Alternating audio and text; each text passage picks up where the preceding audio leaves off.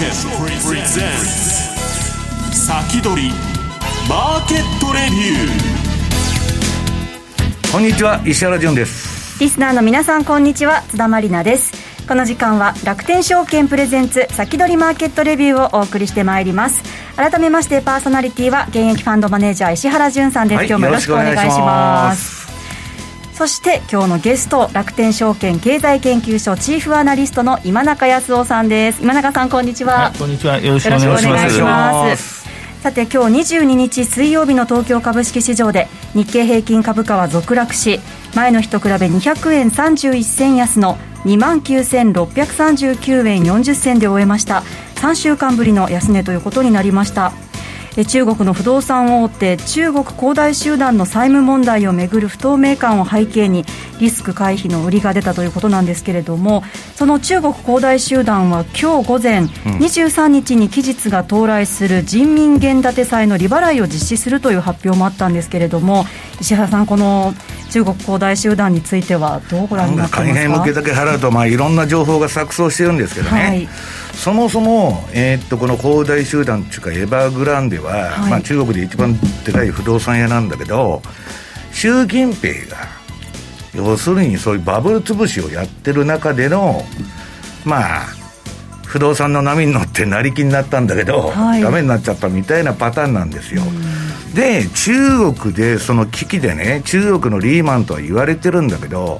じゃあリーマンショックみたいな危機が起きるかというと、はい、これは、まあ、先, うんと先ほど楽天さんでレポート書いてきたんですけど、はい、投資に、ね、ある意味で投資に書いたんですけど、自作自演なんですよ。自作自演だから、その要するに貧富の差が開きすぎてね、はい、不動産もまあ年収中国の平均のじゅうばいでしか買えないと。でバブル潰しをやってるんですよ。でそれによって習近平は自分の独裁体制を強化できるわけ。その習近平とぶつかったる江沢民派っていうのは、今までこういうね不動産 だ, だ, だとか アイティー とかで金儲けしてきたんだけど、はい、それをまあ潰しにいっとるわけですよ。だから、まあ、ある程度予定調和というかですね、えっと、これはもう エルティーシーエム 型の処理だと、はい、要するにリーマンみたいにあの救わないということでね、危機が連鎖してうんぬんするよりも、はい、まあ、恒大集団の債権者だけ集めて、まあ、なんとか処理するんじゃないのと今のところは言われてるんですけど、まあ、あのグレーリのですね、あのおとなしい債が暴れ出しちゃったと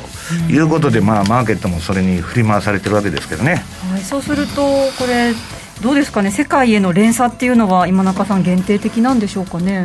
そうですね、別にあんまりそうそこまで深刻に考えなくてもいいのではないかなと、はい、えー、中国の国内の話そうですねいやだから僕は独裁ですから、うん、まあ、どういう処理の仕方をね、まあ、するのかっていうのを見てるわけですけど、はいはい、まあまあ今週いっぱいぐらいはね、まあわわ大騒ぎになるんじゃねえのかという気はしますけどね、はい、さてここで楽天証券からオンラインセミナーのお知らせがございます。今日くがつにじゅうににち水曜日夜しちじから株式投資アカデミーを開催します。アメリカの株式相場や注目の個別銘柄について、この番組でもおなじみの楽天証券株式デリバティブ事業本部長の土井正嗣さんと、ただいまご出演の今中康夫さんが解説します。このセミナーは事前の申し込み不要で、どなたでもご参加いただけます。詳しくは楽天証券のホームページをご覧ください。なおこれらのセミナーでは楽天証券の取扱い商品の勧誘を行う場合があります。以上オンラインセミナーのお知らせでした。今中さん今夜ということですけど、どんなお話が聞けるんですか。はい、えー、とアメリカ上場の、えー、ハイテク関連ですね、はい、ですから半導体、それから アイティー、 あと電気自動車、はい、そのあたりのお話を、えー、ちょっと時間が長いんで、あのろくじゅっぷんですけど、ええ、ろくじゅっぷんからじっくりとお話をさせていただくということで考えております。楽しみですね、はい、はい、私もぜひ見に行きたいと思います。事前申し込みは不要となっております。皆さんぜひご参加ください。さてこの番組は YouTube ライブでも同時配信しています。動画配信についてはラジオ日経番組サイトからご覧いただけます。また番組ホームページからは随時質問などを受け付けています。番組宛てメール送信フォームからお寄せください。それでは番組を進めてまいりましょう。この番組は楽天証券の提供でお送りします。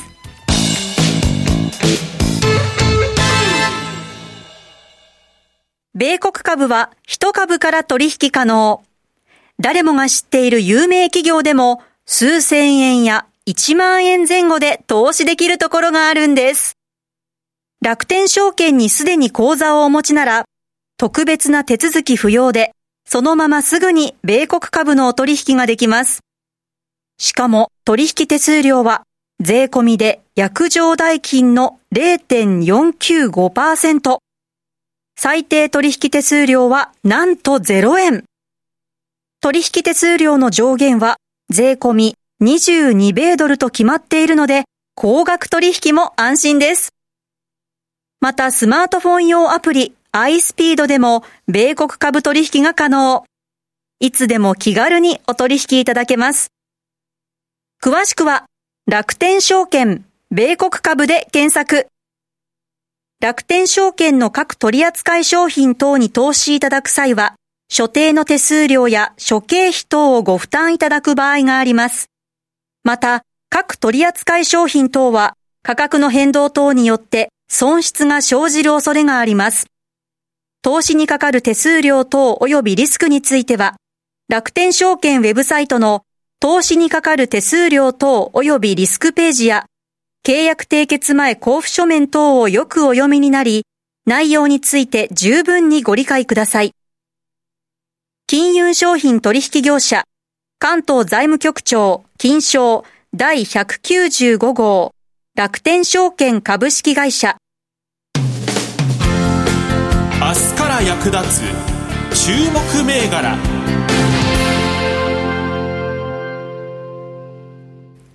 このコーナーでは楽天証券経済研究所チーフアナリストの今中康夫さんにお話を伺っていきます。今日は半導体関連、そしてテスラについてということですが、はいはい、テスラテスラ、うん、ええ、最近ちょっと見始めてですね、はい、最近イーロン・マスクおとなしいですよね。ちょっとあんだけツイッターでバンバンつぶやいとったんですけど、うーん、なんか怒られたんですかね。あのですね、昨年のテスラの販売台数、生産販売台数がごじゅうまんだいなんですよ、うん、でもうまともな、えー、自動車メーカーになりましたと、うん、いうことですね。でごじゅうまん、あれ今今中さんちょっと口挟んで申し訳ないんだけど、えー、あの助成金日本でもむちゃくちゃもらえるじゃないですか、えー、そうなんですよね、えーだから下手するとね、うん、そこらの普通の車を値段で買えちゃうみたいな。そうですね、はちじゅうまんえんくらいもらえるんでしたっけ、えっとね、さんねんよねん経てば多分ガソリン車の値段に近くなります、おそらく。あ、ええ、なんかちょっと安価なモデルも出るっていう話も一部で、そうです、えっとですね、去年 の, あのテスラの株主総会で、はい、イーロン・マスク氏が、えー、言ったらしいんですけども、はい、えー、さんびゃくまんえん以下、日本円換算でするとさんびゃくまんえん以下で、はい、えー、出すと、出すと、えー、新しい車種を出すということですね。そうなんですよね。だからその内装を非常に簡素化すればできる話ですから、はい、でそれに、まあ、日本でも海外でも助成金、補助金つきますからね、そしたらにひゃくまんえんだいでテスラ買えるってことになります、ね、そうね、まあ、さんびゃくなんまんで今でも買えるんだよ。ああ、そうか。だから本当に、ね、まあ、ちょっと買っちゃおうかもなみたいな気になる人が多いんじゃないかな。実はテスラのディーラーにそのモデル出るんですかって電話で問い合わせてみたんですよ、うんうん、そしたらまだ発表してないので前ならテスラ買うのにひゃくまんえんだいだったらちょっともしかして手が届くかもって思ったんですけど、ね、ブランドはもうはっきり今トヨタ抜いてますからね、テスラのブランドイメージっていうのは、うん、えー、えー、でもう電気自動車の最大の長所というのは部品点数が少ない、だいたいにまんてんだって言われてますね、はい、でガソリン車がさんまんてん、ハイブリッドカーがさんまんさんぜんてんと言われてるんで、ガソリン車ハイブリッドカーの、えー、コストダウンには限界があるんです。ところが、えー、電気自動車の場合は、えー、どんどんどんどんモジュール化を進めていくと、はい、えー、で大量生産すればするほどコストはどんどん下がります、うん、えー、でそもそもテスラで言っても車種って言ったって今モデルスリーだけですから、えー、ガンガン作ればどんどん値段が下がるんですよガンガン作れ、えー、で半導体不足も実は半導体不足だというふうにはテスラ自身が説明会でも言ってるんですが、うん、えー、それほどでもないです。あ、そうなんですか、えー、イーシーユー といってですね、エレクト、エレクトニックコントロールユニット、これあの自動車でだいたい数十個使います。あの電気自動車でもリーフをさんねんまえに分解した生地だとさんじゅっこ使ってたと。あ、日産はね、ええ、でフォルクスワーゲンで最大ななじゅっこ使ってると、え、まあ、ワーゲンはななじゅっこも使ってるんですか？ななじゅっこも使うんです。もう各所に イーシーユー がベタベタに置いてるんですよ。でテスラは統合 イーシーユーいっこでサブでパッケージになったのをボンと載せてるんで、サブに使ってるボディ系 イーシーユー がさんこ、計よんこだけなんです イーシーユー は。それにその他の半導体なんです。だから半導体不足、半導体危機の影響というのは、テスラはトヨタのざっと言うとひゃくぶんのいちですね。あ、一番軽微で済んでるんだ、えーえー、でしかも今世界の自動車生産が去年の段階で、えー、ななせんまんだい、本来だったらきゅうせんまんだいあってもおかしくなかったのが、半導体不足や不況の影響でそうなったと。でななせんまんだいをどれだけ食うか、えー、月産あの年間ごじゅうまんだいの会社ですから、うんえー、あとはもうやる気次第ですね。最大のリスクっていうのは量産がうまくいくかどうかということと半導体不足なんですけども、半導体不足はこの調子であのあの ティーエスエムシー がガンガン設備投資やってますから、えー、それはもう多分来年は大丈夫だろうと思います、えー、で量産がうまくいくかどうかは今後の問題、えー、そこのそこですね。量産とあと例えば安全性に何か問題が起きないかどうかということはありますけどね。だから普通のもう自動車メーカーとしてごじゅうまんだいで黒字転換してるんですよ、えーいや私ね、テスラってよく売買するんですよ。で今またちょっと買いトレンドが出てきてるんだけど、はい、ただしね、今中さん、このテスラのはちじゅっちょうえん中時価総額は、ええ、どうなんですかね。そこのとこはちょっと引っかかるんですけど、もうこれね、あのー、先回りして言うしかないんですけど、ちょっと資料をやってください。えー、ともういろいろ聞くから資料の順番がね、えー、テスラの資料ですね。はい、テスラの資料は、えー、とななページ以降ですかね。すいません、後半だったんだね、テスラ。そうなんです。先にちょっと気になりすぎて聞いてしまいましたね。もう最初からちょっとこの、うん、ななページ、はい、資料ななページですね。ななページ、こちらは イーブイ の世界販売台数予測、去年にひゃくにじゅうまんだいでしたと、はい、でこの中でテスラがごじゅうまんだいですね。でこれがじゅうごねんごにはにせんよんひゃくまんだいになるという、まあ、こういう予測が出てるわけです、はい、で多分にせんさんじゅうごねんぐらいだといちおくだいにはなってるでしょうか。あの全世界 の, あの自動車の生産販売台数いちおくだいにはなってるでしょうから、よんぶんのいちは電気自動車だと。これピュアな電気自動車ですね。で次をお願いします。で去年のテスラの順位がトップのごじゅうまんだい、次が実はフォルクスワーゲンのにじゅうにまんだいで ビーワイディー, ビーワイディー がじゅうはちまんだいと、えー、日本メーカーはありませんということです。日本メーカーはじゅういちばん以下に、えー、トヨタとか日産がなんとか入ってるっていうだけです。トップじゅうには入ってないんですね。ヨーロッパの方がだいぶ進んでるってことですね。ヨーロッパは相当力入れてますね。あの充電器を至るところに、えー、置いてますんで、えー、あの結局電気自動車の最大の欠点というのは航続距離です。ただそうなんですよね。ただあの街中に充電器を置けばもうあまりそこを気にしなくて済むと、えー、いうことになるわけですね。でテスラので次お願いします。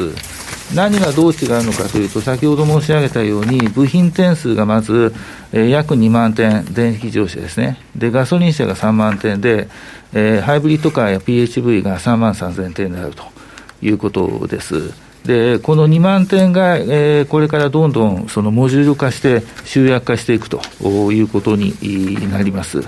で、えー、内装もやっぱり簡素化が進んでいると、はい、えー、いうことになりますね。えー、なんで、えー、量産効果ははっきりと大きいです。えー、それからあとは電池のコストダウンが進むかどうかなんですが、うん、これ今も世界中の電池メーカーがやってますんで、えー、それなりに進んでいくと思いますし、電池以外の部分のコストダウンの効果が結構大きいです。えーえーで唯一の問題が航続距離と、えー、ハイブリッドカーがせんごひゃくキロスペック上、えー、走ります。でにあのトヨタ製のハイブリッドカーは真面目な話でせんごひゃくキロ走りますから、えーうん、でここが電気自動車の最大の問題で、今最大でごひゃくろっぴゃくキロです。ただこのごひゃくろっぴゃくキロだったら普通のタウンカーとしては十分、うん、です。はい、でちょっと次お願いします、うん、その結果ですね、これテスラのよんろくはち付きがにじゅうまんだい、年率換算ではちじゅうまんだいですね。で昨年いちねんかんでごじゅうまんだい来てますんで、ごじゅうまんだいの時点でもうその基分基準を超えました。で今期はもうちゃんとした利益が出てくるということで、そのちゃんと次お願いします。えー、っと四半期の業績で黒字がどうも定着しているなということでございまして、その次お願いします。でテスラについてですね、一つあるのがアメリカで、えー、じゅうに州で税部規制というのをやってます。で、うんあの自動車メーカーが一定比率、えー、完全無効会社を出し売りなさいという規制があります。これカリフォルニアで始まったわけですけれども、うん、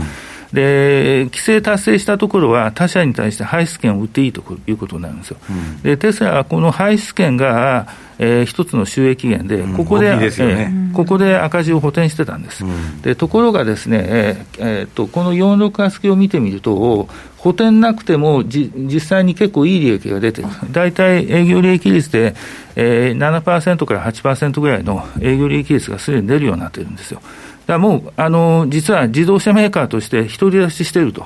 いうことになるんですよね。ここからははっきり言ってもう量産効果が効く段階に、えー、なってきているということでありまして、これちょっと単純な試算なんですけど、次お願いします。えー、と前期ごじゅうまん台、えー、今期はちじゅうまん台として、えー、これを ごじゅっパーセント 増で生産販売台数が伸びていくというふうに仮定してですね、単価はやっぱり年率で じゅっパーセント ずつ下がるという前提を置いて、えー、試算してみるとこういうふうな形になると。営業利益があごじゅう、えー、とこれ単位が あ, あれですよね、えー、ごじゅうおくドルからきゅうじゅうおくドル、ひゃくごじゅうおくドルとということで、にねんごに私の試算が間違いなかったら、うん、あいっちょうごせんおくの円換算でいっちょうごせんおくの営業利益が出ると。すごい伸びですね。要するにあの自動車メーカーの中でですね、最も稼げる会社がテスラになるということです。電気自動車、ここがポイントなんですよ。それは今中さん、なんで他のメーカーはキャッチアップできないんですか？えー、これをやってる過程で、えー、ガソリン車は赤字になるからです。ガソリン車が売れなくなるんですよ。なるほど。ええ、だからトヨタに投資するときにここの点を認識しとかないといけないんですよ。あ、ええ、まあ、むしろ今儲かったのは重荷になってくると。そういうことです。だから本当だったらトヨタはもうとっくの昔に電気自動車の方にシフトして、ええ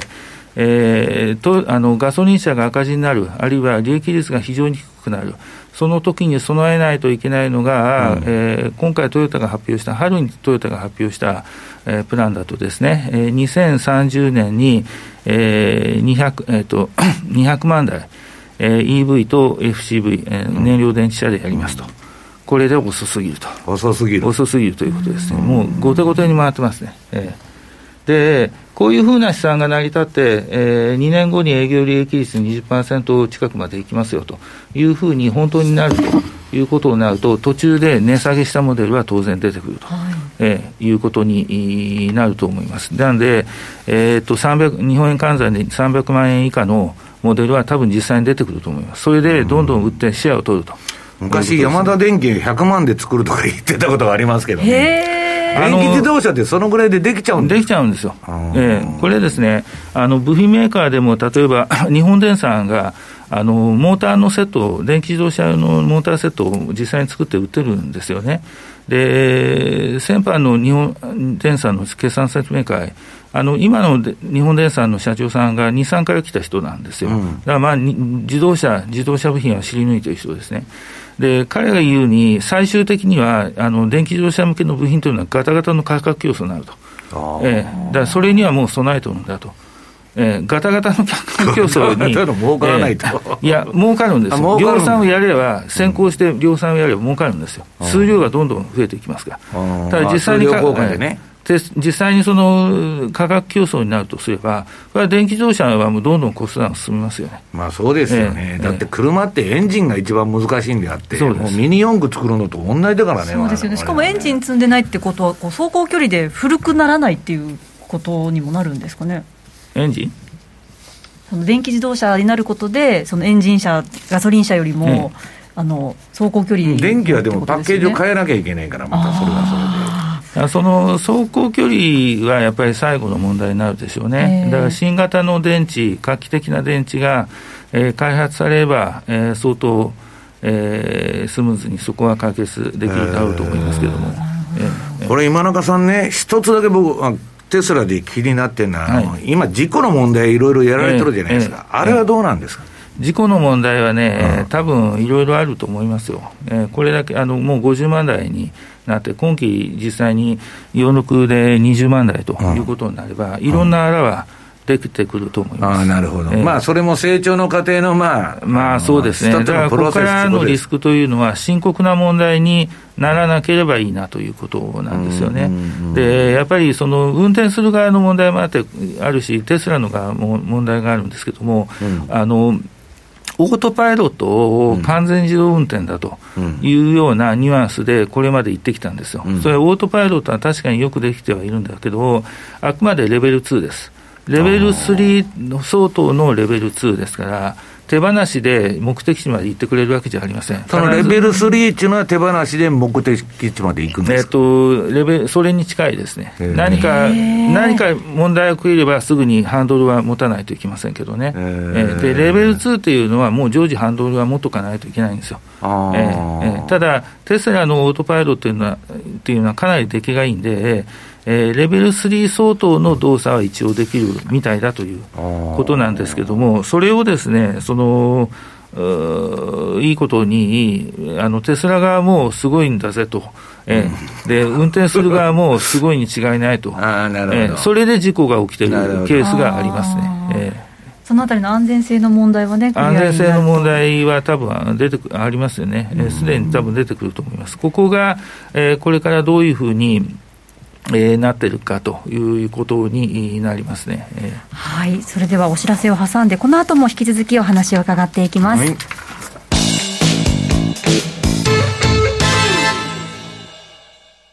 スマホで気軽に米国株投資始めてみませんか。高機能で使いやすい iSpeed ならお使いのスマートフォンで米国株式のお取引が気軽にできるんです。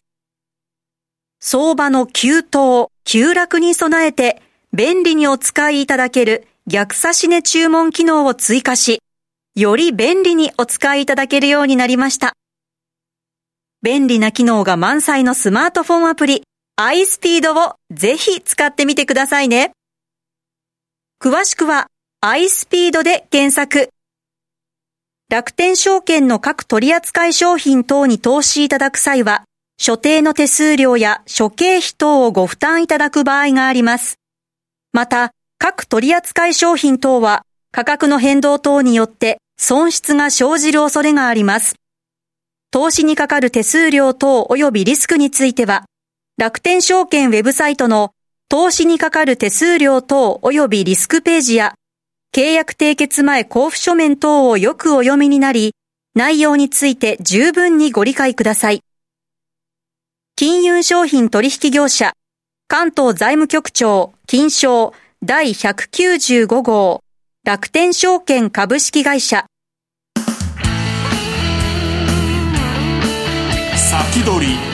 マーケットレビュー。それでは引き続きお話伺ってまいりましょう。